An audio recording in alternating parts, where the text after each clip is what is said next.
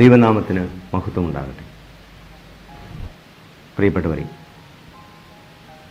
യേശുവിന്റെ ജീവിതത്തിലെ അവസാനത്തെ നിമിഷങ്ങളിലൂടെ കടന്നു പോകുമ്പോൾ നമുക്ക് ധ്യാനിക്കുവാൻ ചിന്തിക്കുവാൻ സ്വീകരിക്കുവാൻ ഏറെ വാക്കുകളും പ്രവൃത്തികളുമുണ്ട്.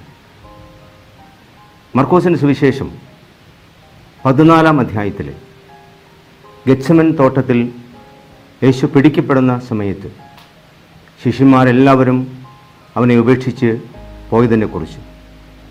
ഒരു യുവാവ് മാത്രം അല്പസമയം അവന്റെ കൂടെ നിന്നതിനെക്കുറിച്ചും അവസാനം പുതുപ്പ് മാത്രം ധരിച്ചിരുന്ന അവൻ പുതുപ്പ് ഉപേക്ഷിച്ച് ഓടിയതിനെക്കുറിച്ചും സുവിശേഷകൻ പറയുന്നുണ്ട്. വസ്ത്രം രക്ഷാകര ചരിത്രത്തിലെ ചില സൂചനകൾ നൽകുന്ന കാര്യമാണെന്ന് നമുക്കെല്ലാവർക്കും അറിയാം.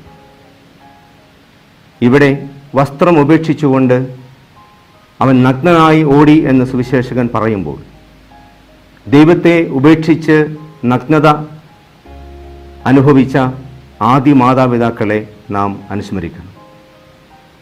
അവൻ വലിച്ചെറിഞ്ഞ പുതപ്പ് ശിഷ്യത്വത്തിന്റേതാണ്.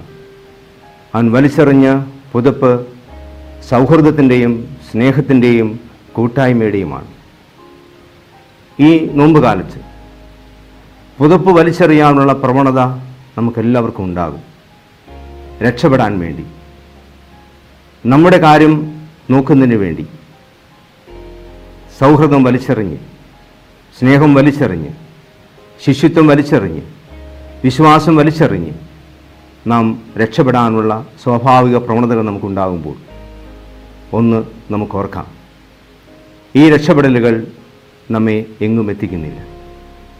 ഒരുപക്ഷെ ആ രക്ഷപ്പെടലുകൾ നമ്മെ എത്തിക്കുന്നത് നിരാശയിലേക്കും സങ്കടത്തിലേക്കും മരണത്തിലേക്കുമാകാം.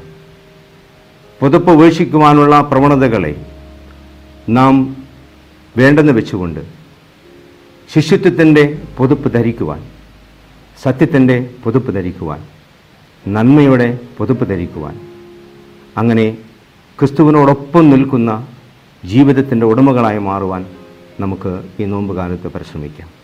ദൈവം നമ്മെ അനുഗ്രഹിക്കട്ടെ. ക്രിസ്തു നമ്മെ സഹായിക്കട്ടെ. ആമേൻ.